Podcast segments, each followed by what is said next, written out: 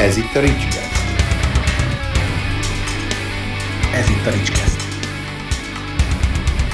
Ez itt a Ricskeszt. Ricskeszt. Sziasztok! Múltkor eldöntöttem, hogy nem fogom bemondani, hogy hányadik adása a Ricskesztnek, mert úgy döntöttem, hogy mivel a saját mondhatom ezt talán, hogy a saját adásom végül is, mivel az, ezért össze-vissza fognak majd kikerülni az adások.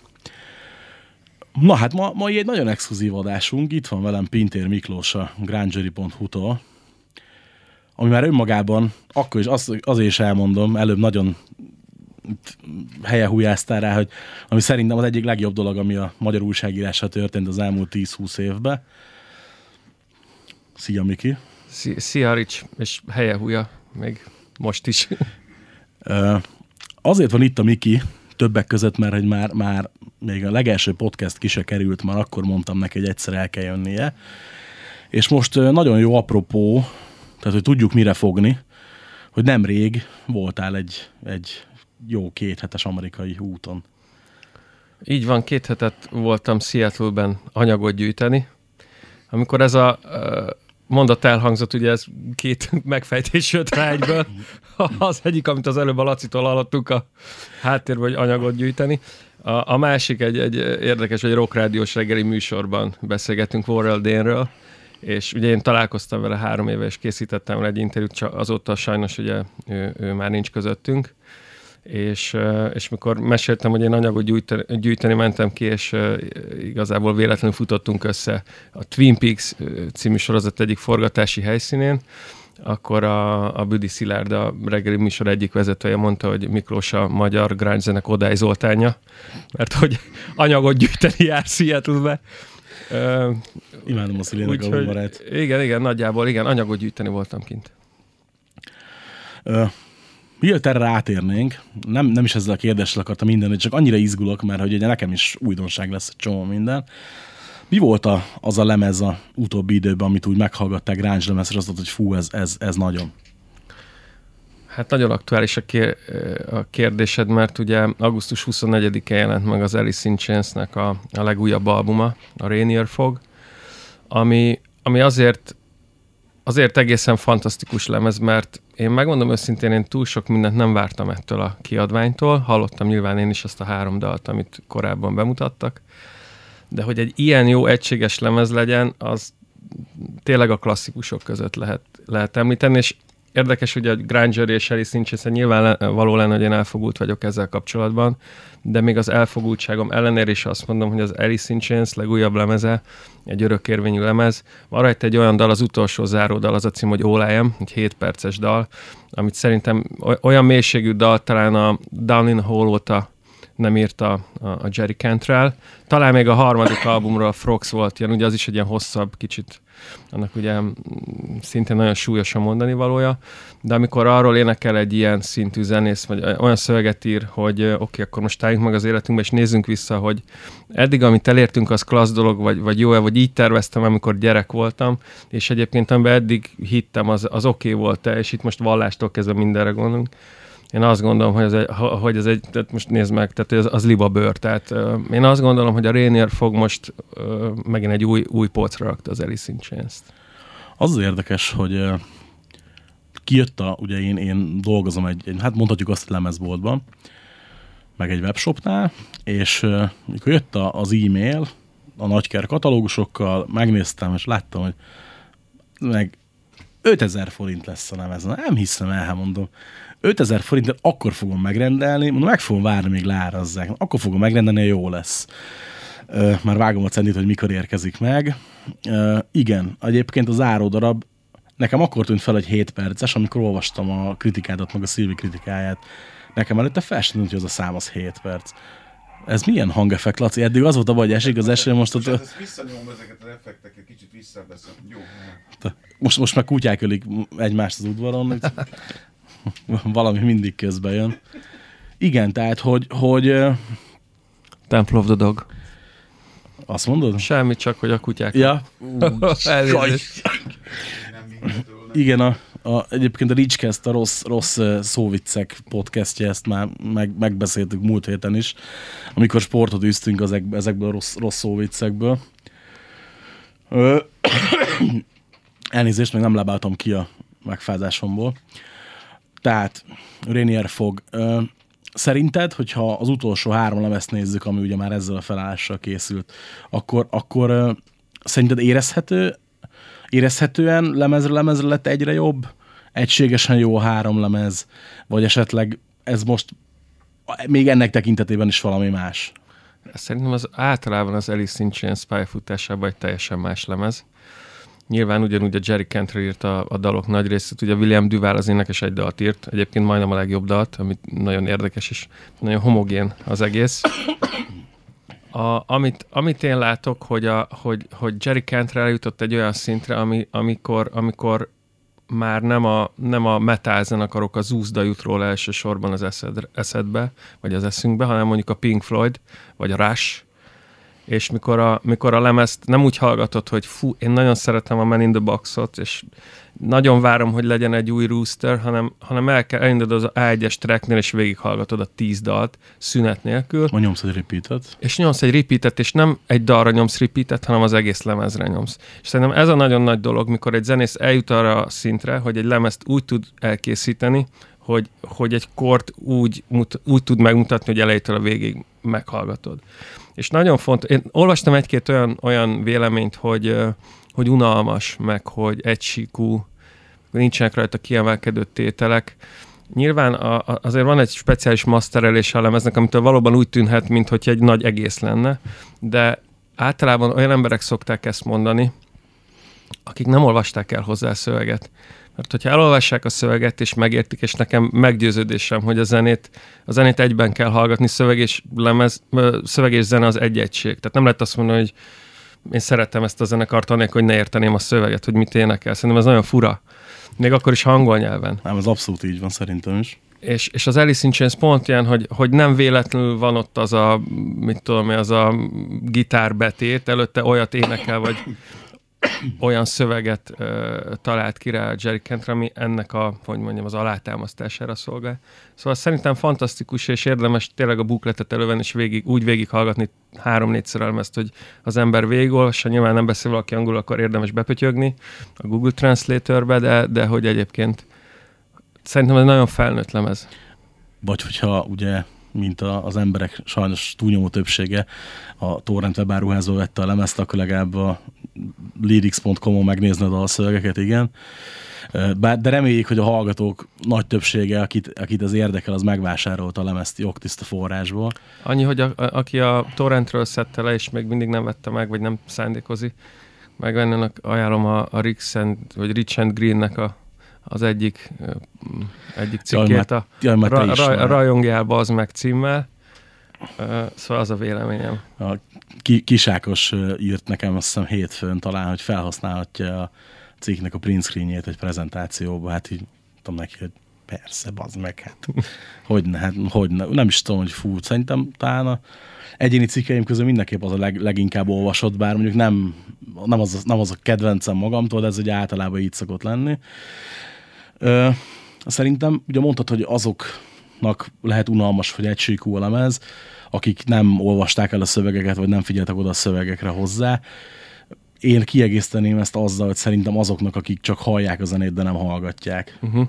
Tehát, hogy ma reggel elindultam dolgozni, és ködös idő, imádom a ködöt. Nekem az a, a minden. Hát Rénier fog, ugye, hogy igen, és egyébként még, még gondolkodtam is, hogy a hét jelet hallgatom ma reggel is, de mondom, á, nem, most legyen más, most meghallgatom még egyszer a Chainston, kicsit így, így hangulatba hozom magamat délutára, és eddig is azt gondoltam, ez a lemez hibátlan, de hogy sétáltam a, a vasútra, hogy mentem a vonattal, néztem a ködöt, és így, így ment az egész, álmondom, ez, ez tényleg maga a csoda. Na, és akkor most, hogy kerültél megint Seattle-be? Volt egy, volt egy tervem azzal kapcsolatban, hogy minden évben egyszer ellátogatok Seattle-be, és az ugye elmúlt négy évben igazából ez nem sikerült, háromszor voltam. Egy fél év, egy, volt egy olyan csúszás, nem mindig ugyanabban a hónapban, amelyek ki voltam, egyszer júniusban, egyszer novemberben, és most ugye augusztusban. És tehát, hogy volt, jött, a, jött a Pearl Jam turné Európába, és aztán meghirdették az amerikai dátumokat, és volt két Seattle-i koncert szerda péntek egy baseball stadionban ott kint, a, az a neve, hogy Safeco Field, ez a Seattle Mariners baseball csapatának a, a stadionja. Esténként 47 ezer ember volt, és, és azt hiszem, hogy ilyen 10 perc alatt fogyott el a két koncertre a jegy. És ez, ez egy nagy álom, ugye egy minden grunge hogy a, ezeket a Seattle bandákat egyszer lássa Seattle-be. Ugye nagyon szerencsés vagyok, mert én a Temple of the Dogot például láttam Seattle-be, és ugye nem sokkal később Chris Cornell meghalt, és akkor az egész még egy milliószor felértékelődött. És most volt szerencsém látni a Mudhoney-t is, és a Purge-et is. Meg még jó pár zenekart. nagyon remélem, hogy Eddie Vedder nem jut erre a sorsa hamarosan. Nem, nem, ő más, meg ő nem is seattle úgyhogy ő, szerintem. Tudom, tudom, tudom, igen, ez, a, ez a örök, örök meg a Stone Temple Pilots nem grunge, tudom. Nem, az nem. Meg semmi nem grunge, ami seattle kívül van, de szerintem ez egy külön podcast. és most elveszítettünk 100 grunge olvasót. Szóval grunge csak Seattle-be lehet játszani, ez a lényeg. A, és, és ez úgy tetszett meg, meg jó volt, meg én előtte négy koncerten ugye itt voltam nyáron, ugye végig Budapest megint kimaradt.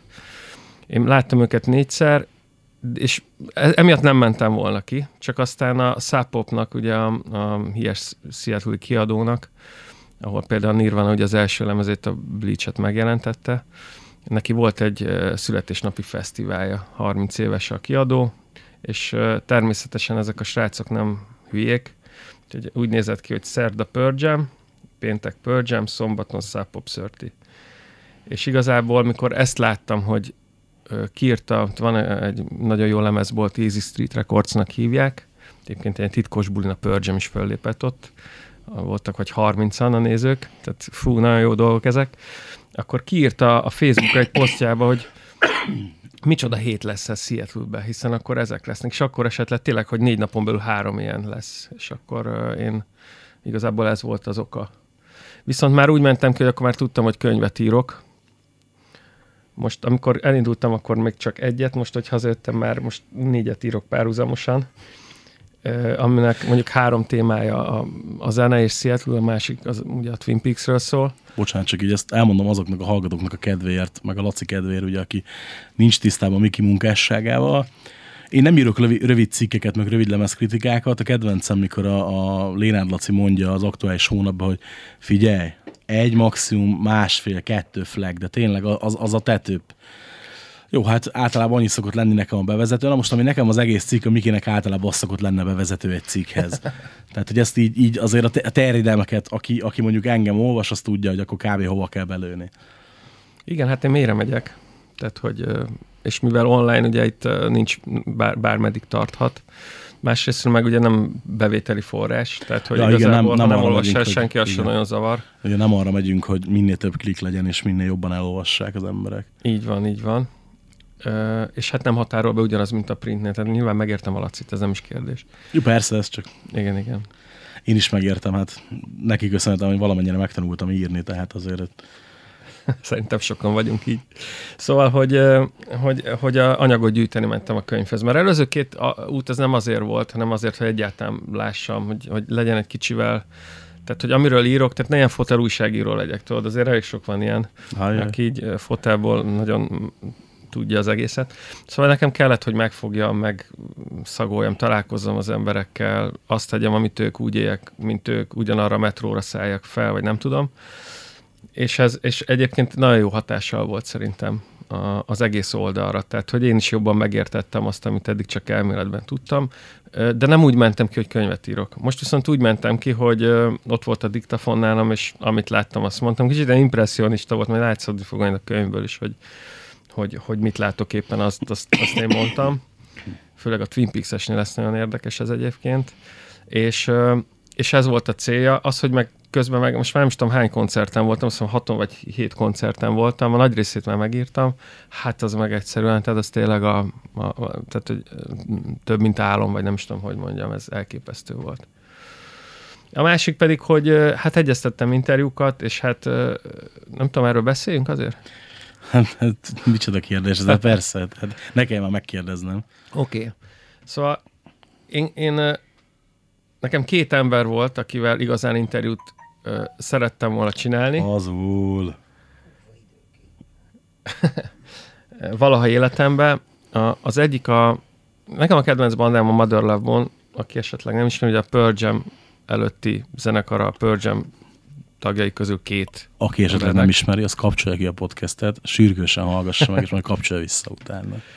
Igen, igen. Szóval a Mother Love Bone énekese volt az Andy Wood, akinek egyébként nagyon jóban vagyok a, a testvérével, a Kevin Wooddal, vele csinálta a Malfunction nevű zenekart még a Mother Love előtt.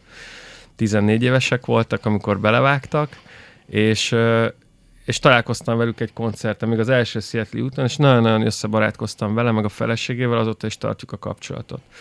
És nekem a Mother Love a kedvenc zenekarom, az Apple az egyetlen albumunk, ami ugye már sajnos Andy Wood halála után jelent meg a kedvenc lemezem. Sőt, ma kiderült, hogy a kedvenc három dalom is pont Mother Love egy ilyen levelezésből, nagyon érdekes. Tehát nekem az erők beragadt a dolog, és vele ugye Andy meghalt 24 évesen, ezért de engem érdekel ez az ember nagyon, ezért az egyik álmom az volt, hogy az ő édesanyjával, Tony Wooddal interjúzzak, és a, és a Kevinék segítettek nekem ebben, és hát szívesen elmesélem, mert elképesztő történet, hogy igazából a házában a, a Tony Woodnak úgy hívják a Andy meg a Kevin anyukáját, meg a Briannek, hárman vannak fiút, voltak testvérek, a házában ö, ö, interjúztunk, több mint két órát töltöttem nála, ez Seattle-től nem messze egy szigeten, az a neve, hogy Bainbridge Island.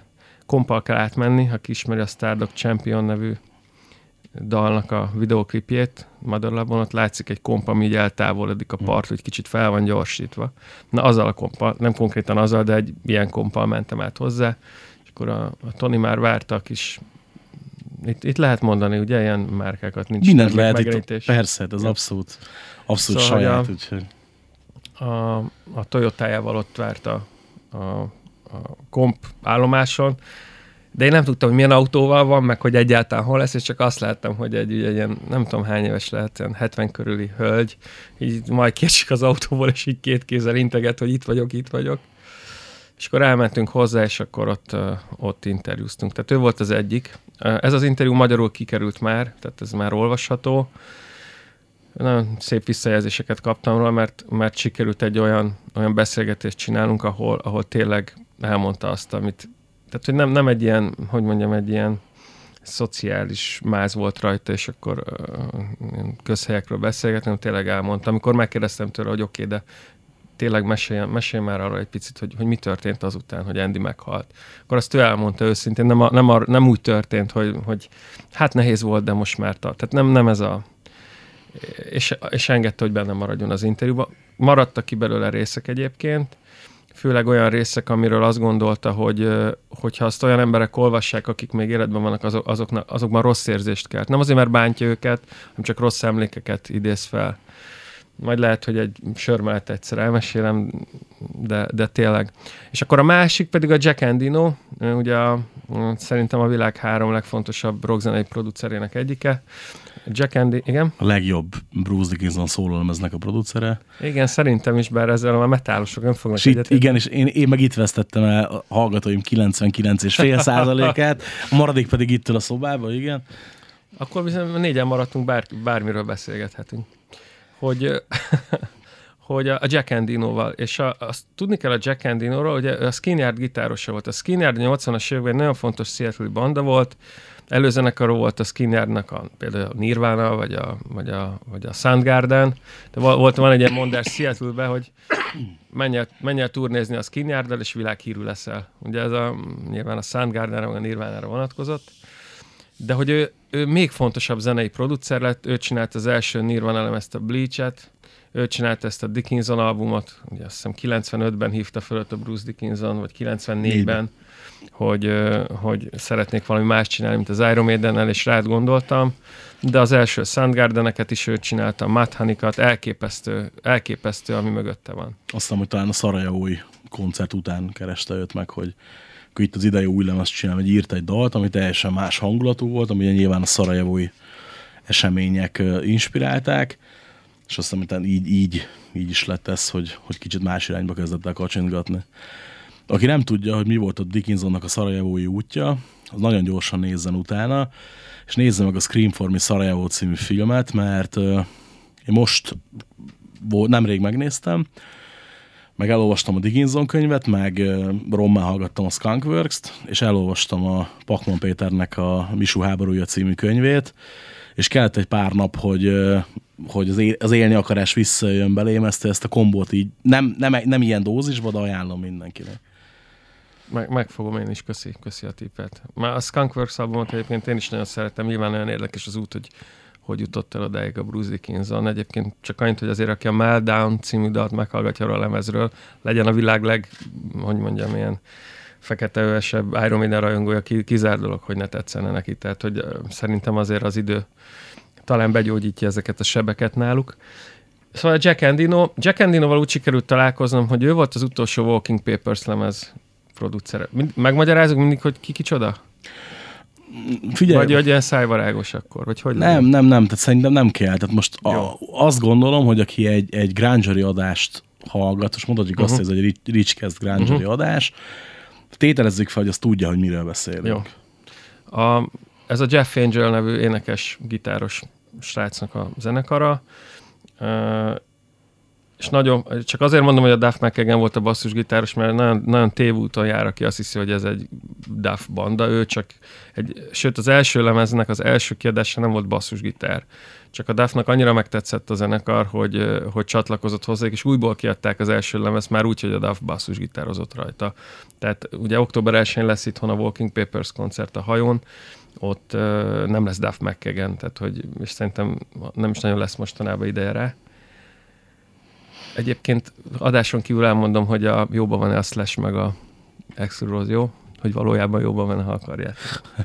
Szóval, hogy Bár ha valakit persze már valaki érdekel, érdekel a Grangeri en, engem, nem, engem továbbra sem érdekel a Guns N' Roses, de ez egy megint jó, egy más de hogy téma. igazából jóban van. Na mindegy, szóval a Jeff, Jeff Angel nekem a jó barátom lett pár évvel ezelőtt, egy uh, Candlebox, és volt egy másik bandája Jeffnek, a Static Land közös koncert előtt Seattle-be interjúztunk, aztán Amsterdamba is, de va- vacsoráztam igazából a zenekarral, és azóta is tartottuk a kapcsolatot, és tényleg, tehát most nem tudom szebben mondani, vagy, vagy tényleg értse úgy mindenki, hogy akarja, tehát tényleg a barátom lett nekem.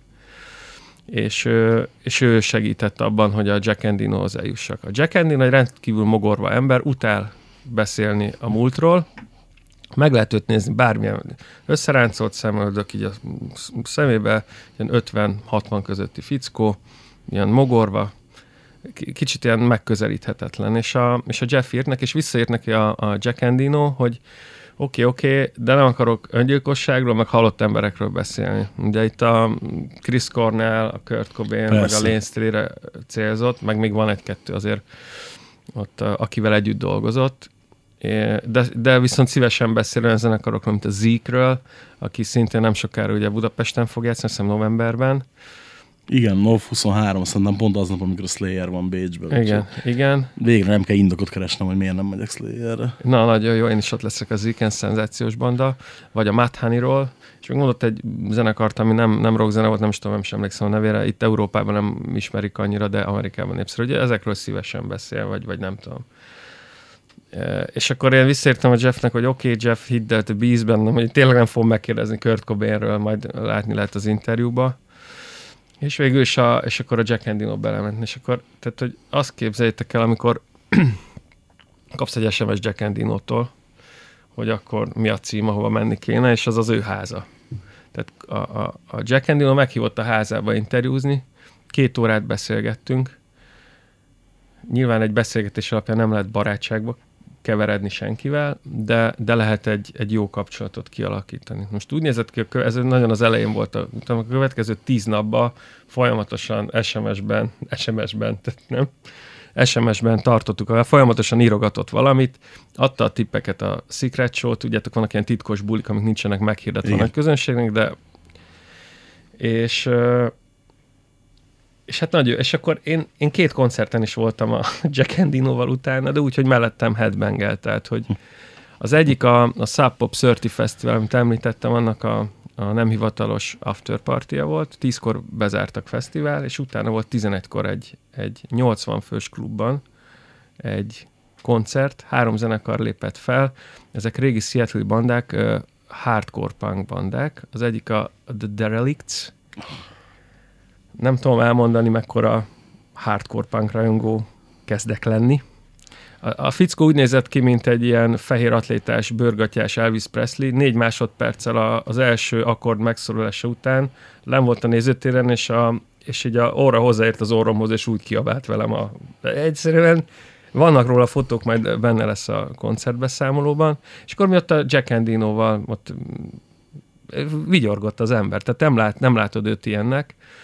Tehát, hogy azt például ő, ő súgta meg, hogy oda menjünk el, és aztán aztán a koncertek, ahogy követke, a másik a Blood Circus, arról meg azt kell tudni, hogy ő szintén a Nirvana volt az előzenekaruk még annak idején, 80-as években, és egyszer majdnem a Nirvana-nak vége lett a, akkor, tehát majdnem a Sub Pop nem lett ekkor a kiadó, és a Nirvana nem lett ekkor a zenekar, és nem tudom, hogy beszélgetnénk itt a grunge mert egyik közös koncertjük után bezárt már a bár, ugye a Nirvana volt előzenekar, és volt még egy üveg Jägermeisterük, és a Kurt Cobain megitta a, a Jägermeisterét az énekesnek, aki ö, bősz folytogatásba kezdett, és nem tudom hány ember szedte le a Kurt Cobainről őt.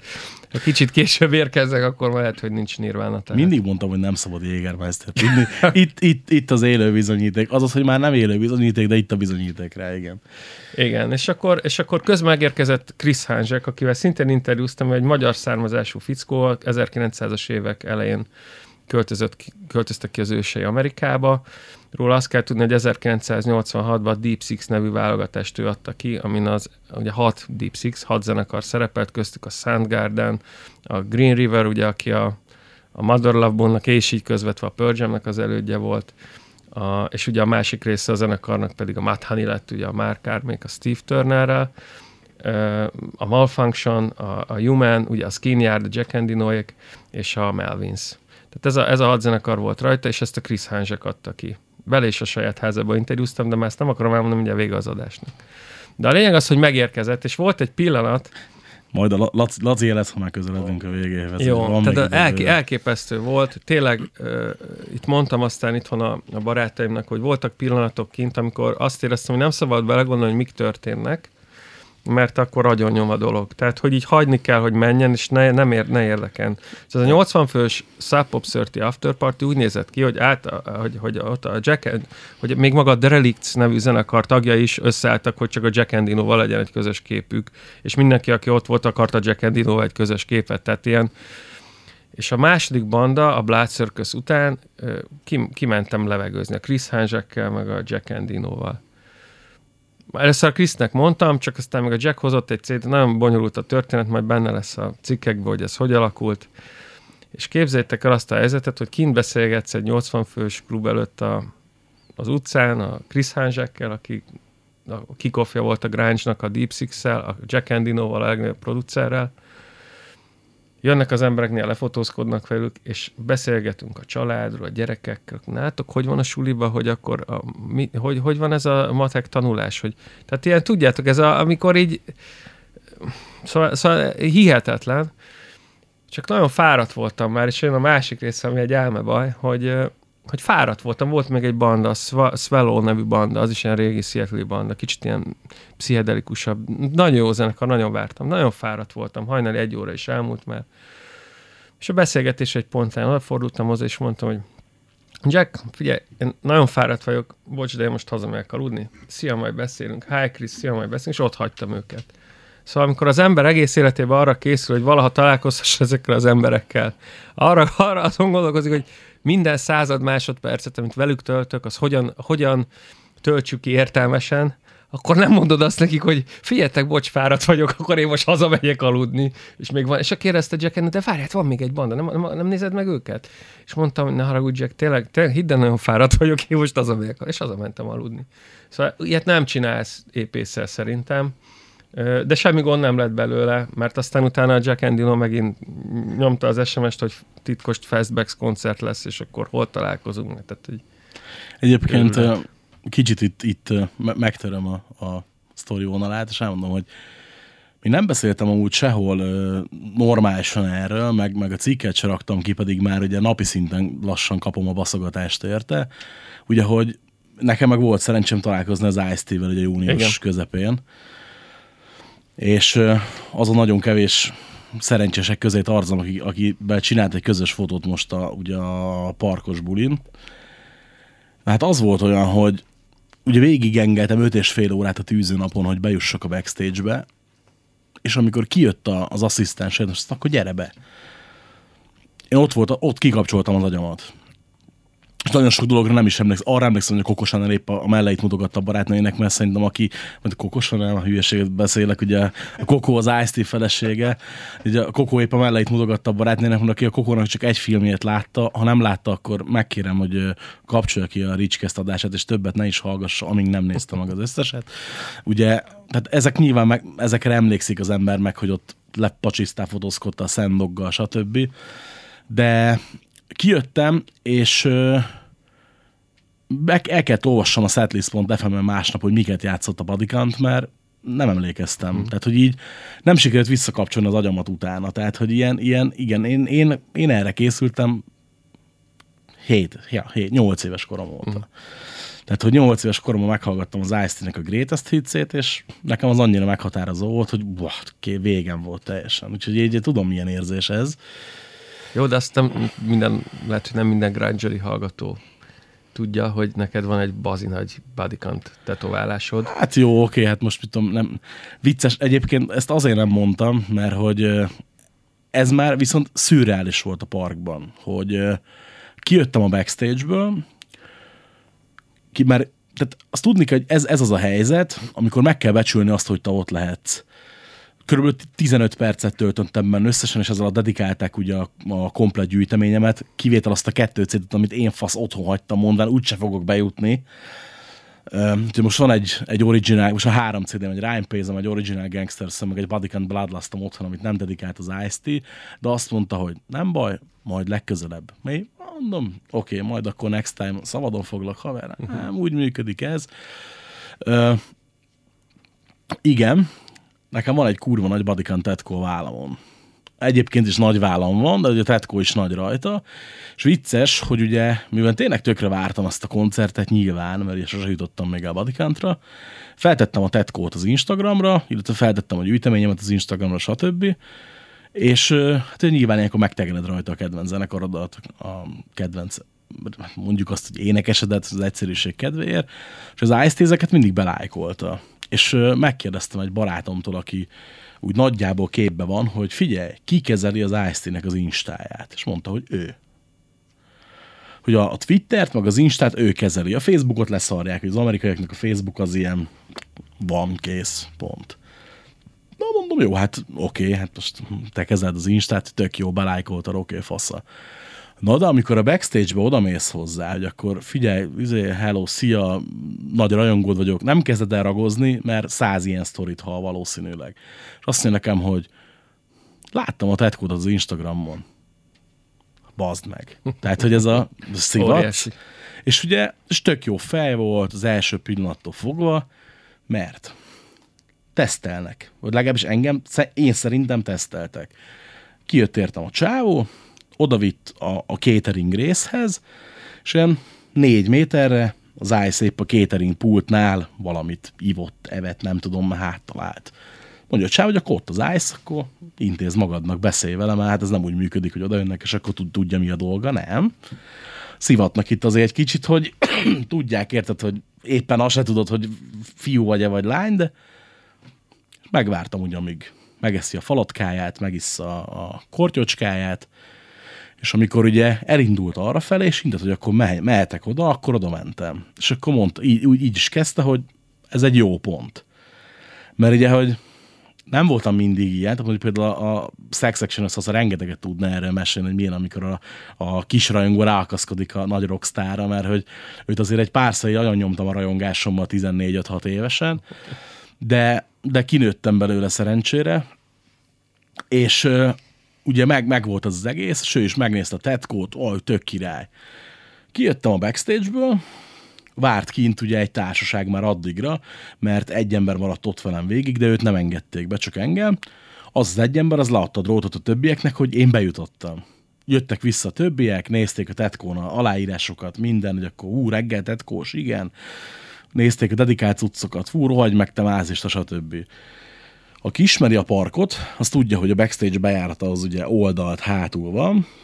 Bementünk a főbejáraton, és Mire beértem, már jöttek oda emberek, hogy tényleg, izé, sikerült? Oh, pedig még akkor nem is tettem fel az Instára a képet, az csak egy kicsit később volt a, a nagyon jó Asteroid Boys koncert vége felé untam magamat annyira, hogy föltegyem. És jöttek oda emberek, hogy bazdmeg láttam a tetkódot, a mit tudom, milyen titkos Badikán csoportban, mert én nem is vagyok benne, érted? Tehát pont én nem vagyok benne ebbe a csoportban, vicces. Csináljunk egy közös fotót. Na, velem? Persze, pe, veled, persze. Ó, nagyon, minden nagyon szürreális volt. Majd egyszer össze szedni a gondolataimat erre az egész, hogy rendesen akkor biztos megírom.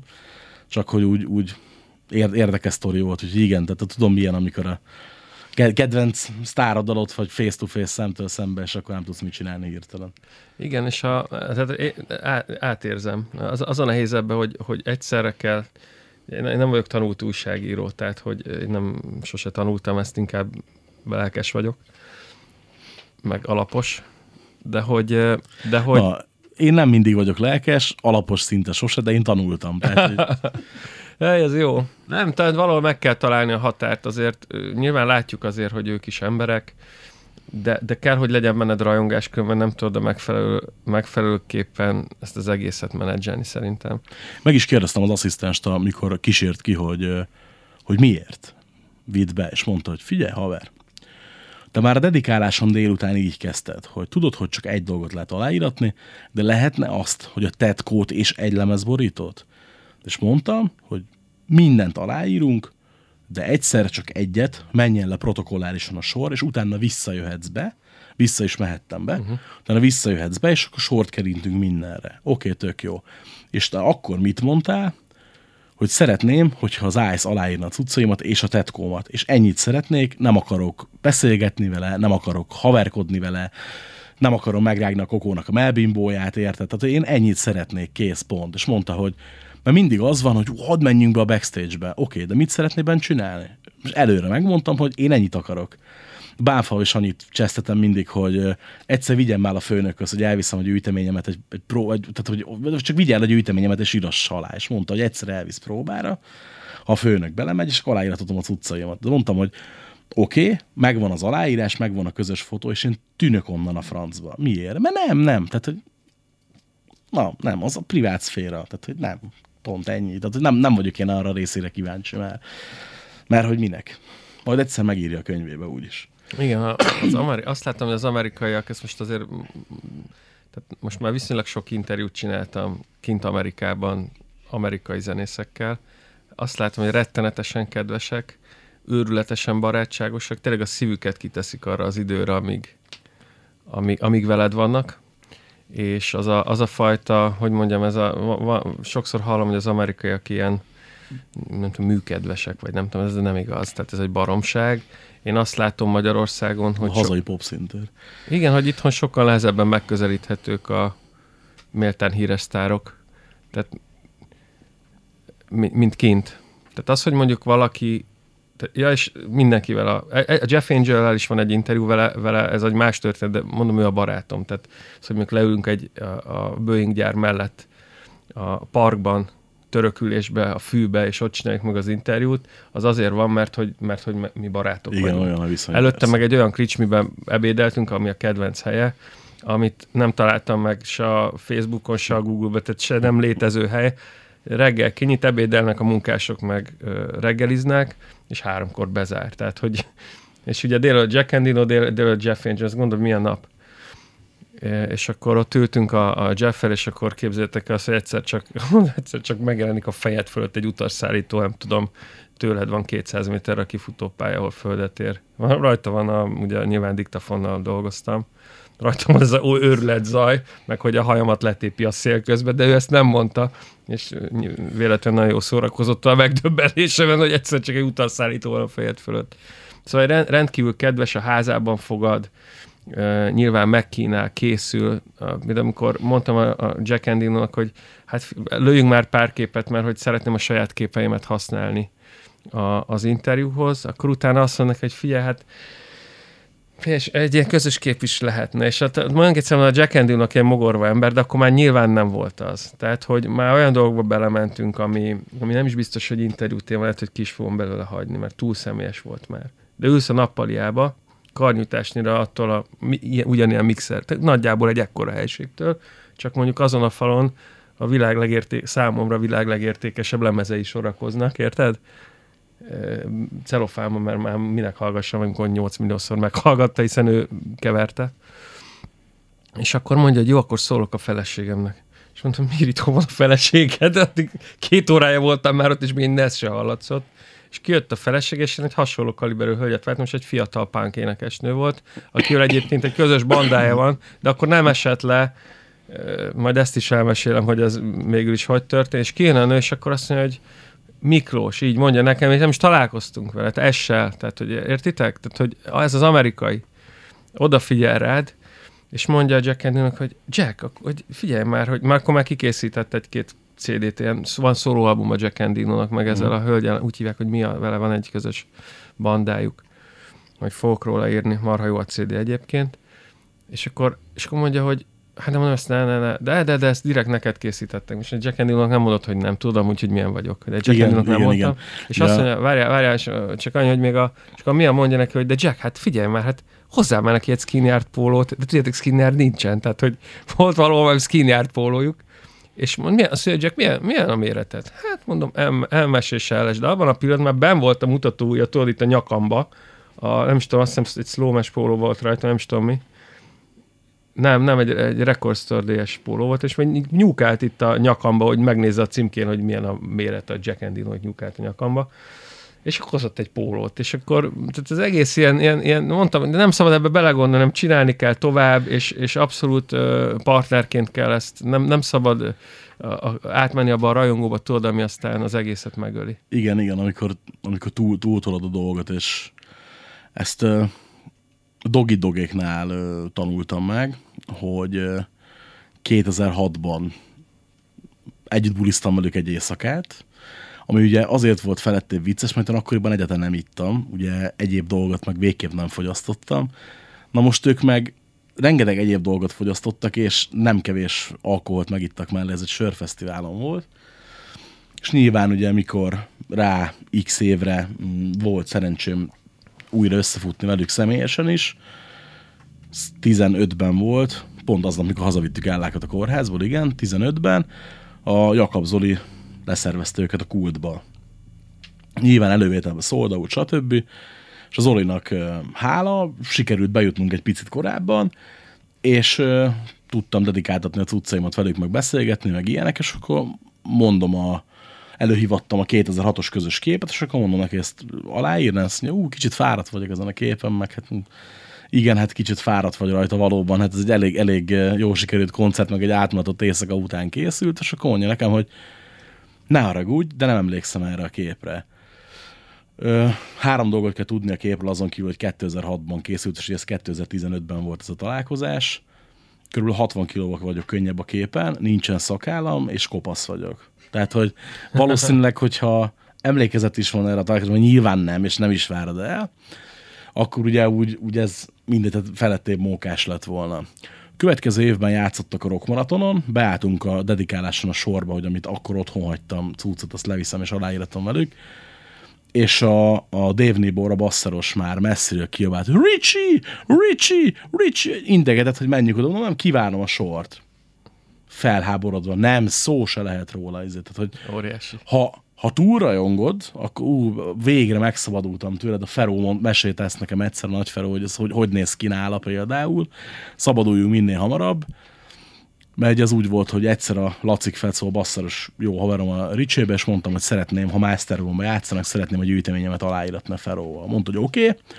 Ő bevisz hátra, és onnantól fogva enyém a dolog. Majd ő, ő, ő én, én oldjam meg magamnak, ne ő beszél előre az öreggel. Mondtam, hogy jó. Mondom, öregnek szeretnék egy pár tucat aláíratni, én vagyok a Fecónak a haverja. Jó, oké, gyorsan csináljuk, mert végig koncertre faszom ki van, fáradt vagyok. Oké. Elővettem a szatyorból az X darab bakelit lemezt, CD-t, kazettát, könyvet, stb. Tehát azt mondja, ó, faszomat, gyere utána, bemegyünk a faházba, és hallom, mondja, Fecó kurva anyádat idehozta megint egy gyűjtőt, bazd meg, ez el fog menni, vagy fél óra, mint a múltkor, mit tudom én hol. És mondom, a múltkori gyűjtő hozott neked ilyet? És Beatrice lapos üvegbe saját főzésű házi barack pálinkát oda nyújtottam az öregnek. Öreg megszagolta, beleívott, azt mondja, hm, öcsém, mi haverok leszünk. Utána bejelölt Facebookon ismerősnek minden, és, és kb. kettő és fél órát voltam ott, és mocskos aljas részegen jöttem ki a backstage-ből, és óriási élmény volt. De, de teljes mértékben megértettem az öregnek a kiakadását, hogy letolta két órát tisztességesen a koncerten, fotózkodott még kb. 40 percet a, ugye a sok hülyével, aki csak az ingyenes lakossági koncertekre megy el, mert ha fizetni kell kettő forintot, akkor már ugye inkább nem megy oda. És Ez utána még... újabb, újabb podcast téma. Igen, utána, utána még, egy, még egy ilyennel is megtalálják, de, de ja, igen. És azóta is megmaradt a jó viszony teljes mértékben. Tehát, hogy az így, így igen, ez érdekes, hogy men- mennyire vékony szálon múlik. Igen, nem mindenképpen szerintem meg kell tartani egyrészt a távolságot, másrészt tehát két, két férfi beszélget. Tehát, hogy nem könnyű, mondom, pláne aki még nekem sem ment először nyilván. Tehát ez, ez nagyon érdekes. Volt, volt még egy dolog, ami, ami, ami szerintem fontos, hogy és Seattle, hogy tudod, hogy a, a Twin Peaks-et a Seattle-től 30 kilométerre forgatták a jelenetek döntő többségét az első két évben, és most a évadban a Firewalk With Me-ben is, meg nyilván itt a, a, a, az új évadban is, bár itt azért voltak más részek Kaliforniától kezdve, ugye South Dakota, és nem tudom, Dél-Dakota, és, és ugye nekem ott jó kapcsolatom van már bizonyos emberekkel, készült is ugye az egyik szereplővel egy interjú, a, aki annak a háznak a tulajdonosa, ahol ugye a Laura Palmer lakott, meg ugye a Palmer család, ugye Amerikában Palmer House-nak hívják csak a, a, az épületet. Ez megint egy másik része van, nagyjából 30 kilométer, 30 mérföldre inkább Seattle-től. És, és én két nap alatt, én béreltem autót végig, ott voltam, én két nap alatt 30 forgatási helyszínt jártam végig. A Leo Johnson házától kezdve a tényleg mindent. Tehát én erre nagyon felkészültem erre az útra, és most ebből lesz egy 30 részes, 30 részes ö, sorozata a Grangerin, a Valódi Twin Peaks címmel. Ö, illetve volt még egy dolog, ami, ami szerintem nagyon fontos. Ugye most talán látszódni fog, de egy Nirvana póló van rajtam. Biztos, hogy látszódni fog, igen. Igen, ez a... Ha csak nem kérem meg a vazókat, hogy, ha csak, ha csak nem kérem meg a vazókat, hogy photoshopolja le.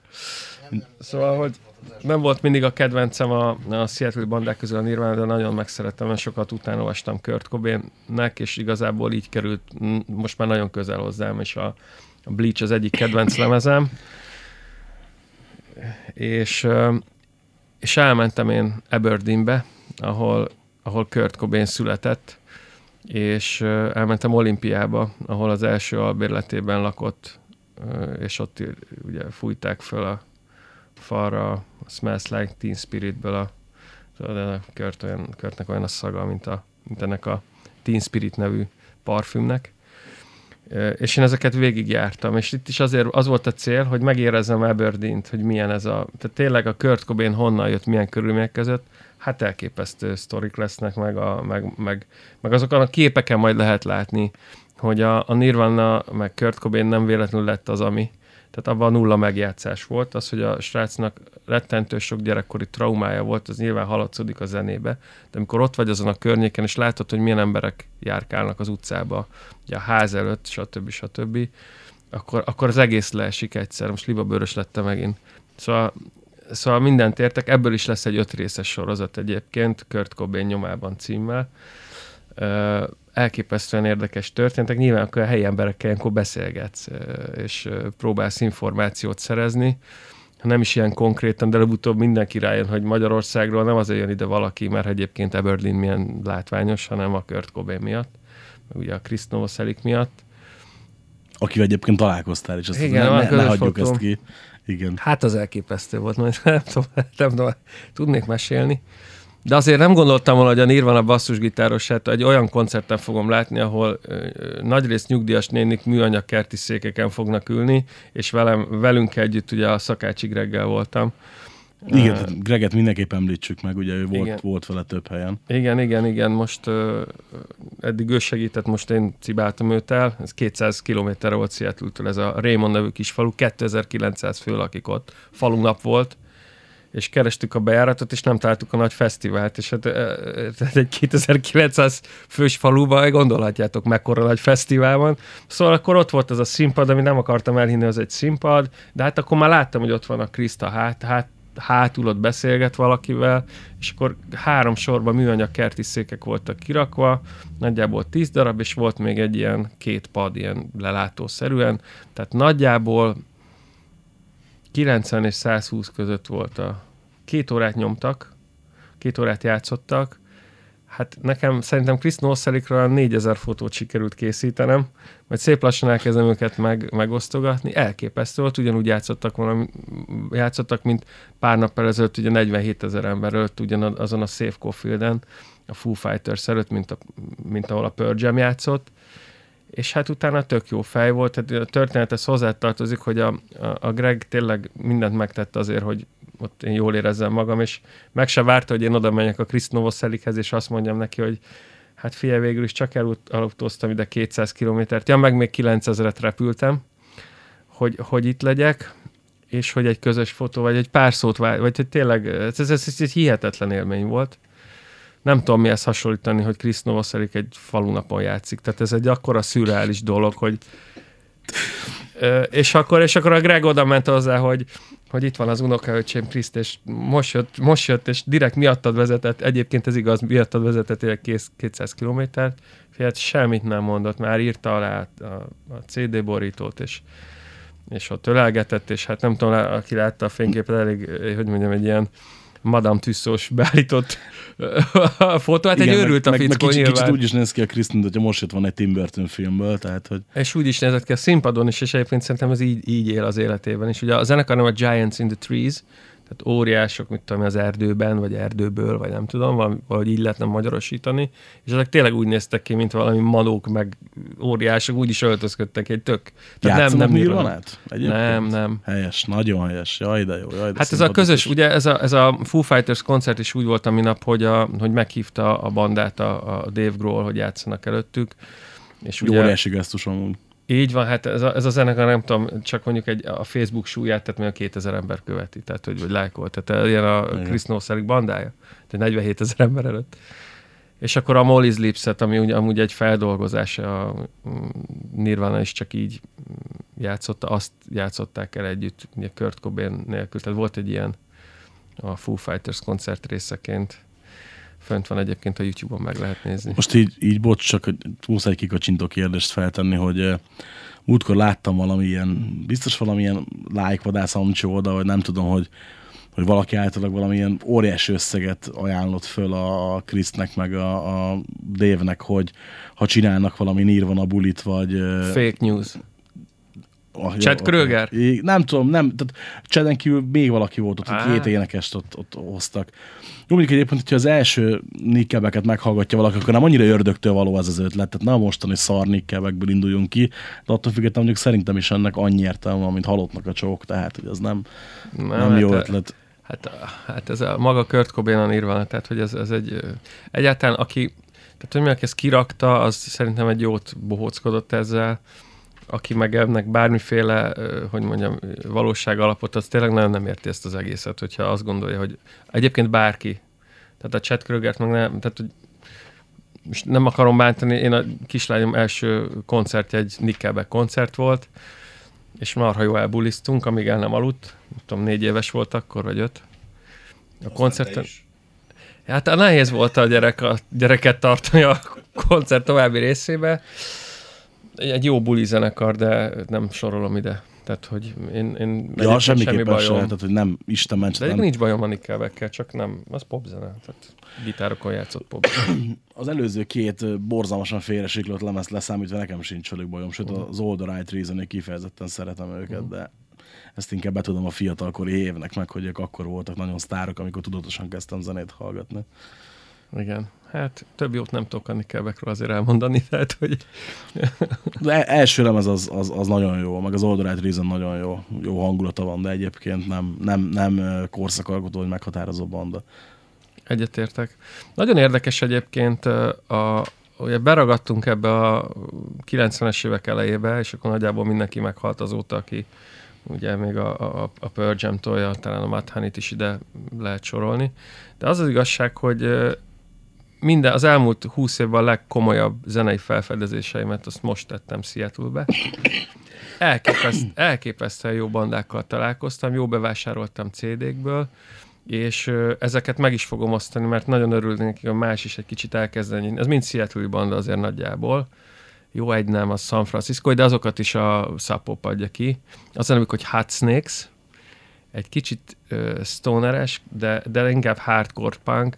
Tehát a, a legutolsó lemezük, ami most jelent meg Jericho Sirens címe 2018-ban, hát ha nem lett volna új Alice in Chains lemez, valószínűleg akkor egyértelműen ez a Jericho Sirens album, tehát Hot Snakes a zenekar zen- neve, ami egyébként azt jelenti, hogy amikor sok csilis babot eszel, vagy, vagy ilyen csilis kaját, és az a pillanat, amikor elkezd távozni belőle, de azt hívják Hot Snakesnek, csak viccesek a fiúk. Egyébként meg úgy néznek ki, mint ilyen egyetemi matek tanárok, akik hétvégén ugye már megunták a, csak elmennek játszani valahol, ilyen kockás, rövidújú ing, ilyen szépen vágott körszökkel, kopaszok már, és, és, és valami, el, őket láttam a Sub Pop Szörtén, tehát mm-hmm. ez egy másik banda, a Metz, ami, a- ami a Nirvana rajongóknak nagyon fog tetszeni, de nem ilyen kópia banda. Nem olyan, mint a Silverchair volt. Á, de hogy is nem, azok, azok, azok baromságok, ez mind.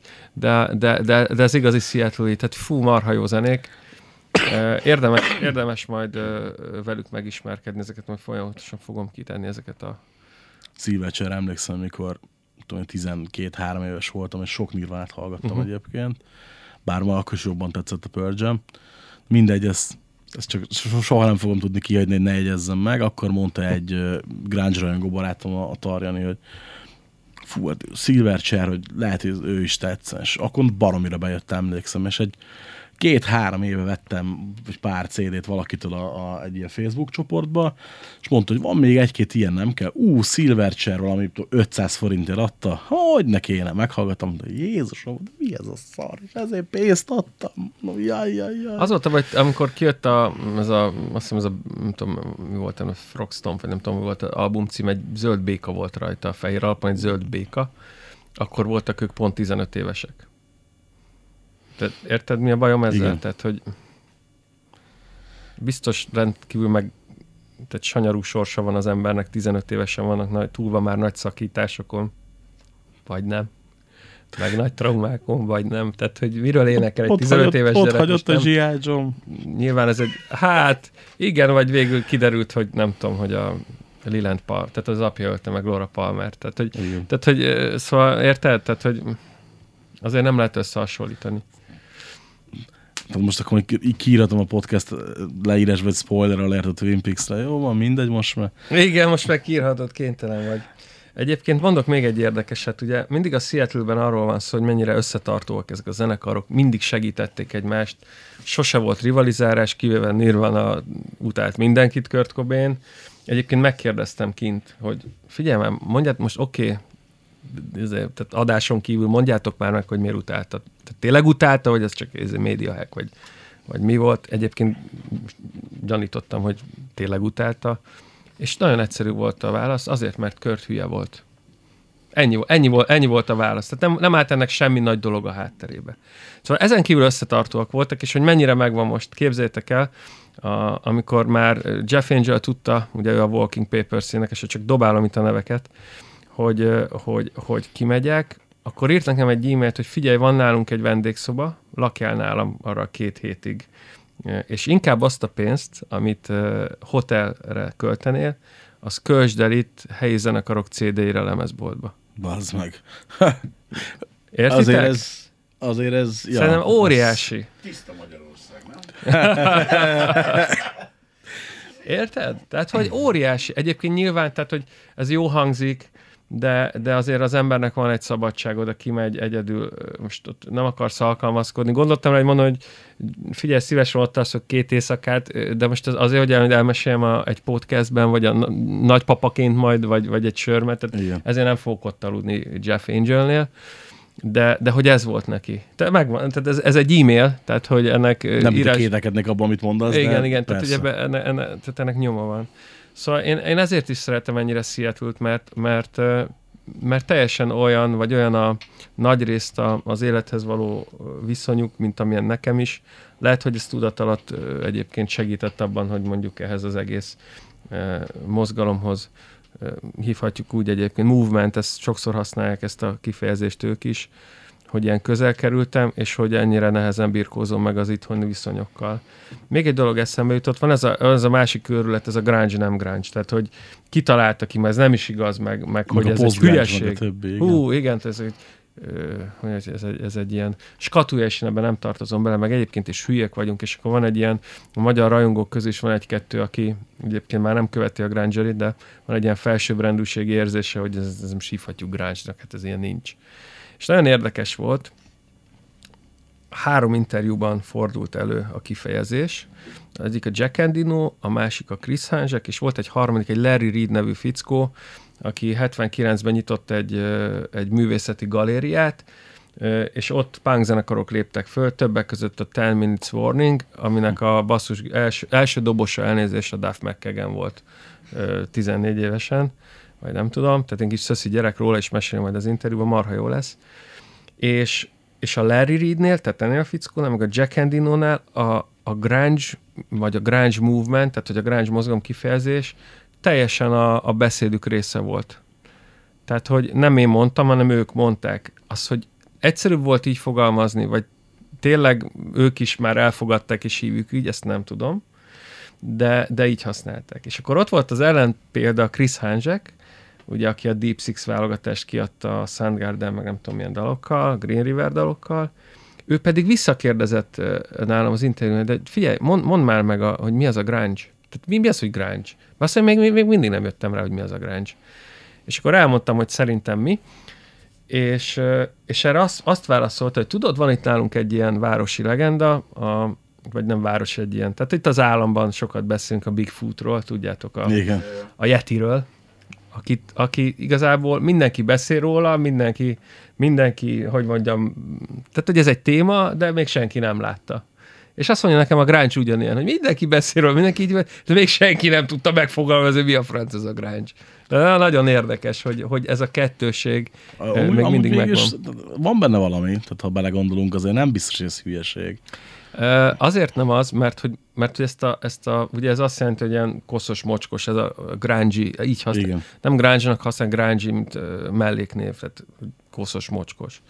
Hogy ezt maguk az zenészek kezdték el használni, és ugye egyszer egy lemez, Ausztráliában már ö, 70-es években használtak zen- zene, zene leírására, de a 80-as években a, nem tudom, valamelyik fanzin vagy magazin, azt hiszem a Rakit, ott használta a Cadbat nevű zenekarra, velük is, velük is játszott a Nirvana sokat, azt hiszem a Sub Pop 20 válogatáson ott vannak. Tehát ők is használták, de a legismertebb akkor lett, mikor a, a Mark Arm, aki a Matt Honey-nak az énekese, az egy őrült bohém csávó, imádom egyébként, tényleg a, ő maga Seattle, egy okos, intelligens csávó, és, és ő azt, azt, azt csinálta, képzeljétek el, hogy úgy, úgy promotálta a gimis zenekarát a zenekar, a, ezekben az újságokban, hogy ilyen olvasói leveleket írt.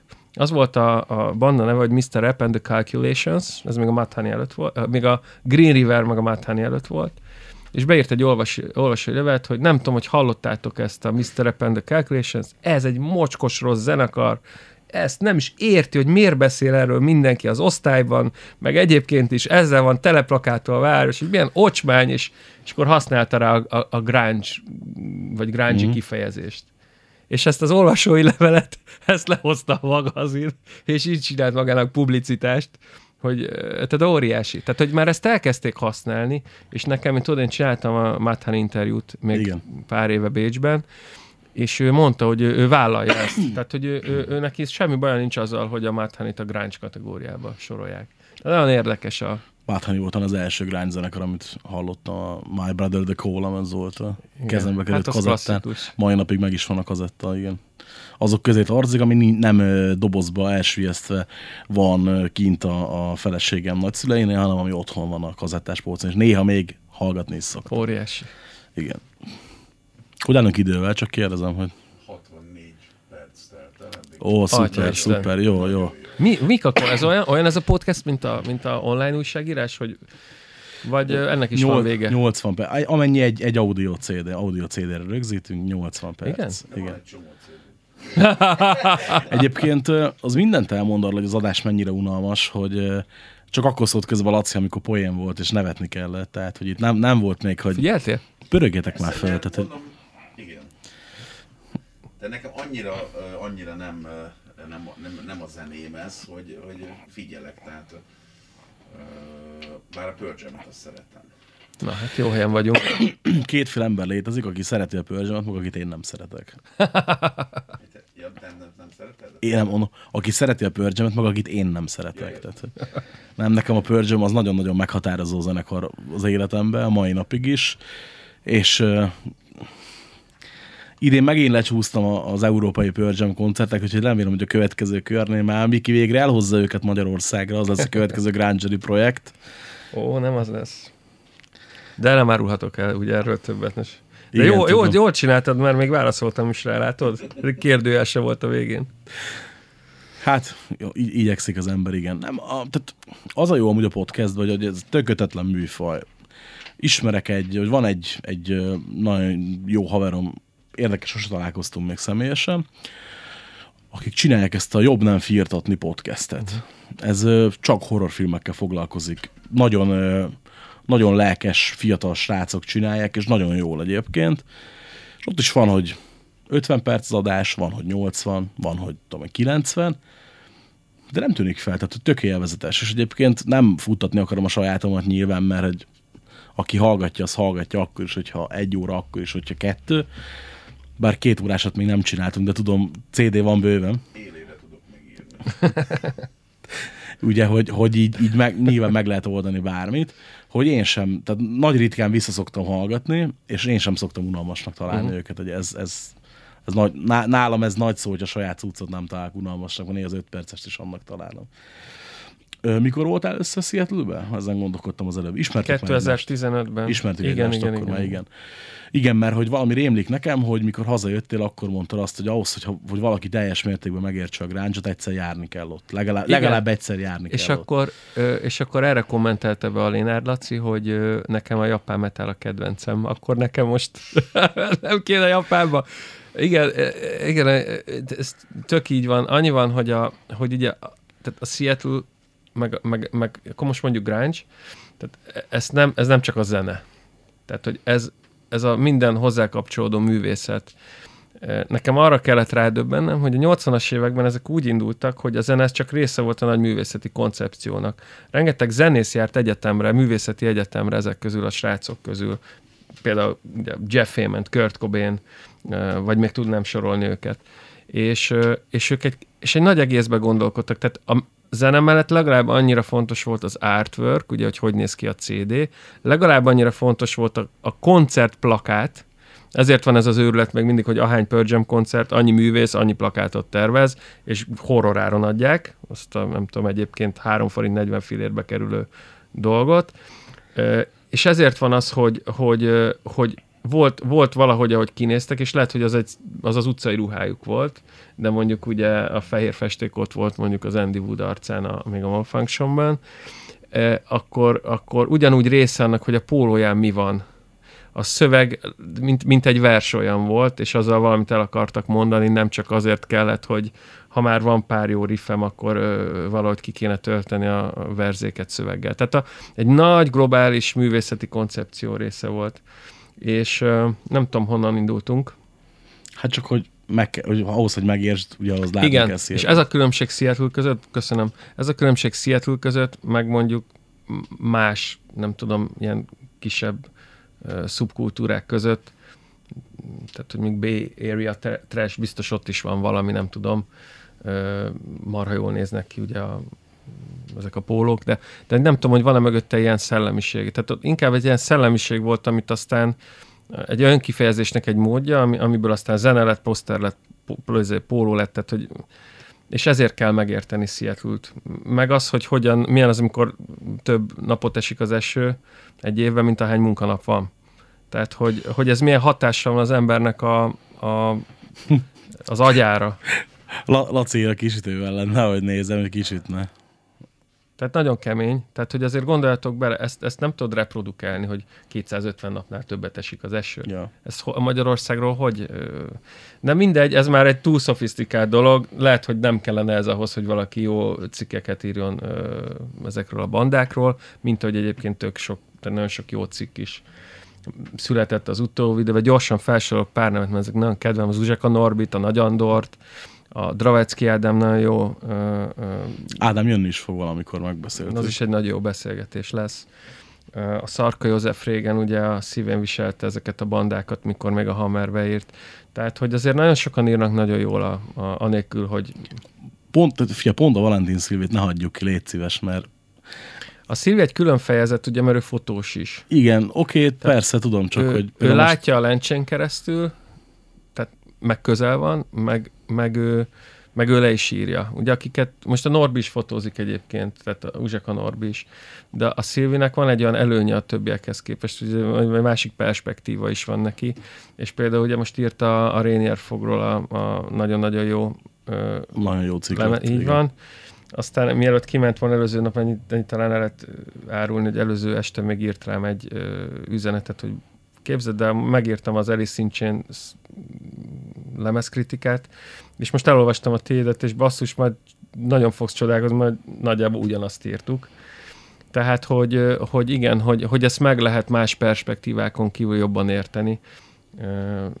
Szóval, szóval érdekes dolog, de mondom, hogy nem akarok én senki felett pálcát tenni, félre ne értsétek, tehát hogy Ja, nem, nem, tehát lehet fotelből is jó. nem, de te, szerintem te kicsit úgy, csináld, írni. kicsit úgy csináld, mint én, hogy a pozitív példákat megemlíted, ami meg, meg ne, negatív, az meg kit érdekel.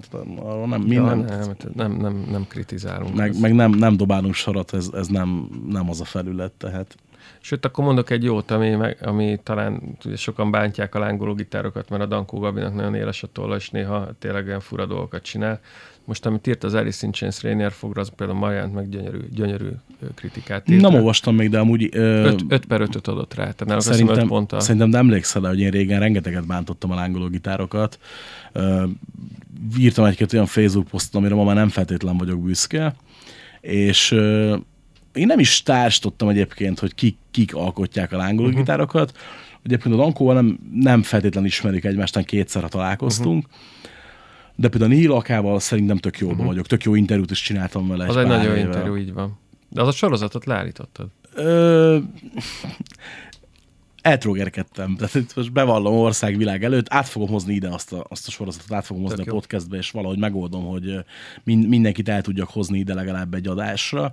És aztán ugye kiderült, hogy, hogy az Andris is odaír, ugye Vörös Andris, akit szintén nagyon-nagyon szeretek emberileg is, újságíróként is, és így, így elgondolkodtam rajta, hogy most mi az a bajom, hogy más a vélemény, mint, mint tehát hogy, hogy más véleményen vannak, mint én.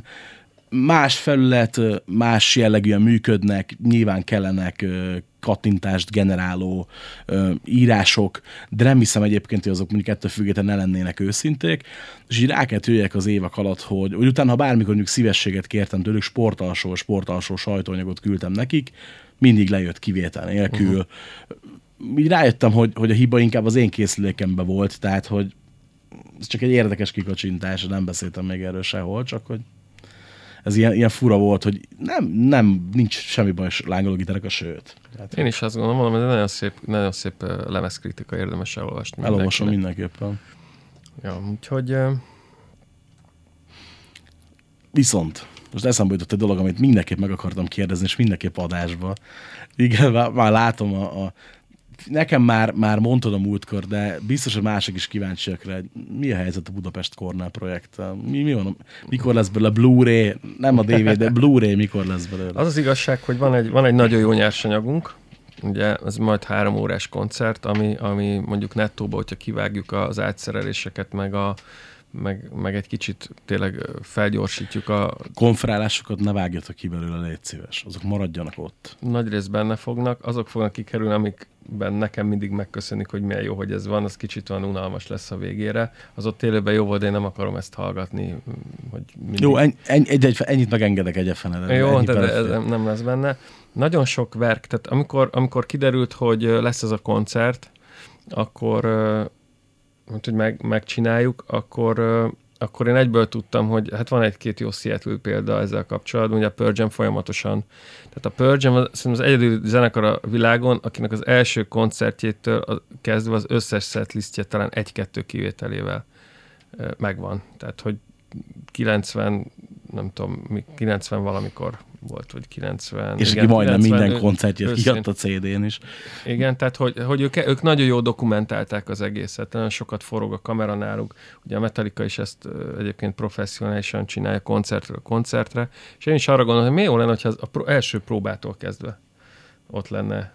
Ez egy rendkívül költséges dolog. Tehát az az igazság, hogy ugye magánszemélyként a saját zsebemből finanszírozom, nagy részt ö, szerelemből segítenek emberek, a zenészek is így léptek föl, maga az, hogy mondjuk megkap, megvegyük a felvételeket például az A38-tól, az például nagyjából el is vitte a bevételeket, amik keletkeztek. Tehát kap, kaptál csúnya kritikát, hogy az a pénzorientált projekt Abszolút volt. pénzorientált, szívesen odaadnám a számlát, ahogy most állok ezzel a projekttel annak, aki ezt írta. Na mindegy, ezt hagyjuk is, mert csak mi- mindig felbosszantom magam rajta. A lényeg a lényeg, hogy, hogy, hogy nagyon sok jó anyagunk van, viszont, viszont egy-két utóforgatás fog kelleni, és lehet, hogy így érdekesebb is lesz. Mondtam, a, a storyline nem volt, nem állt össze rendesen nekem, és lehet, hogy érdekes lesz azt is megnézni, hogy mi történt azóta. És van egy-két olyan fellépő, akivel nem készült előtte interjú, a- vagy a floposoknál nem voltunk ott a Temple of Dog próbákon, egyszerűen nem tudtuk azt már összehozni. De nagyon jó, nagyon jó lenne megkérdezni, hogy mi történt azóta. Vagy én is tudom kommentálni, aki ott sem volt a buli, mert nem tudtam elmenni. nem, az csak nyilván poén. Igen, igen, nem, nem. Nagyon-nagyon nehéz ez az egész Chris Cornell-es dolog. De mérhetetlenül csalódott vagyok a, az ő öngyilkossága miatt, és nem is tudom hova tenni a mai napig a dolgot. Nem akarok összeesküvés elméleteket gyártani. Én, én, én nekem meggyőződésem, ez egy baleset volt, ha így is történt, ez nem egy szándékos öngyilkosság volt. És ami még nagyon-nagyon, Szerintem is. nagyon-nagyon zavar, hogy ugye vannak a gyerekei, a lányai, és nekem is van két gyerekem, egyszerűen elképzelhetetlen. Nyilván nem ismerem azoknak az embereknek a mentális állapotát, aki egy ilyen dologra vetemedik, ha, ha ez szándékos volt, de, de én nagyon nehezen, ha, ha ez így lett volt, és valószínűleg sose derül ki, hát azt azért nagyon nehezen tudnám ö, elfogadni szülőként. Tehát nekem, ez, nekem azóta Cornell van egy kis problémám egyébként. Ha, bocsánat, hasonló, igen. Hát nem az ott, az ott kemény év volt minden, főleg, hogy gyorsan ő, gyorsan a Chester. Oké, okay, tudom, Chester más téma, nekem generációs kedvenc nyilván, és uh, szerintem közben itt el is jutottunk időbe odáig, hogy igen, igen, igen, igen, hogy lassan el kell Van köszönni. vidámat mondjuk, nem? Ez olyan nézze, hirtelen elkezdtünk szomorkodni, nem? Igen, így, így ennyire legyünk gráncsok a végére. igen, Csak, hogy igen. Valami, valami ilyen, nem azt mondom, hogy poént bedobunk a végére, de így valami, valami pozitívumot bedobunk a végére. Mondok egy, pozit- mondok Na. egy vidámat. Na, na, Képzeljétek el, hogy uh, Twin Peaks az egyik éjszakát a, a az egyik éjszakát a, szintén azért, hogy megfogjam, megismerjem, a, a Selish, Selish Lodge nevű helyen töltöttem. A filmben ez a The Great Northern Hotelnek a külső felvételét, a vízesésnél, hogyha kedves hallgatók emlékeznek rá, ugye van egy kép, mint a vízesésnél van egy hotel. Na, annak a külső felvételét ott csinálták, úgy hívják a vízesést, hogy Snoqualmie Falls, és, de a belsőket nem ott vették fel. Na, én ott eltöltöttem egy éjszakát. Most már harmadszor voltam a vízesésén, de most egy, éjszakát is eltöltöttem, és képzeljétek el, hogy megyek el, és másnap látom, hogy a Kylie McLachlan posztol a Szeris Lodge-ból, a, az étteremből, ahol tehát a szállodából én is voltam, nem, nem egy nagy szálloda, tehát hogy nem tudsz nem összefutni emberekkel.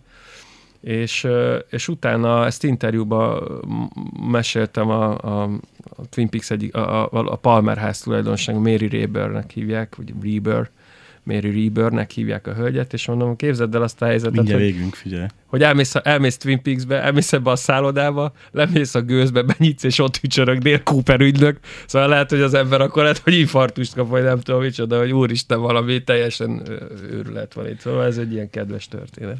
Köszönjük, hogy meghallgattatok. Jövünk még egy másik résszel, úgy érzem.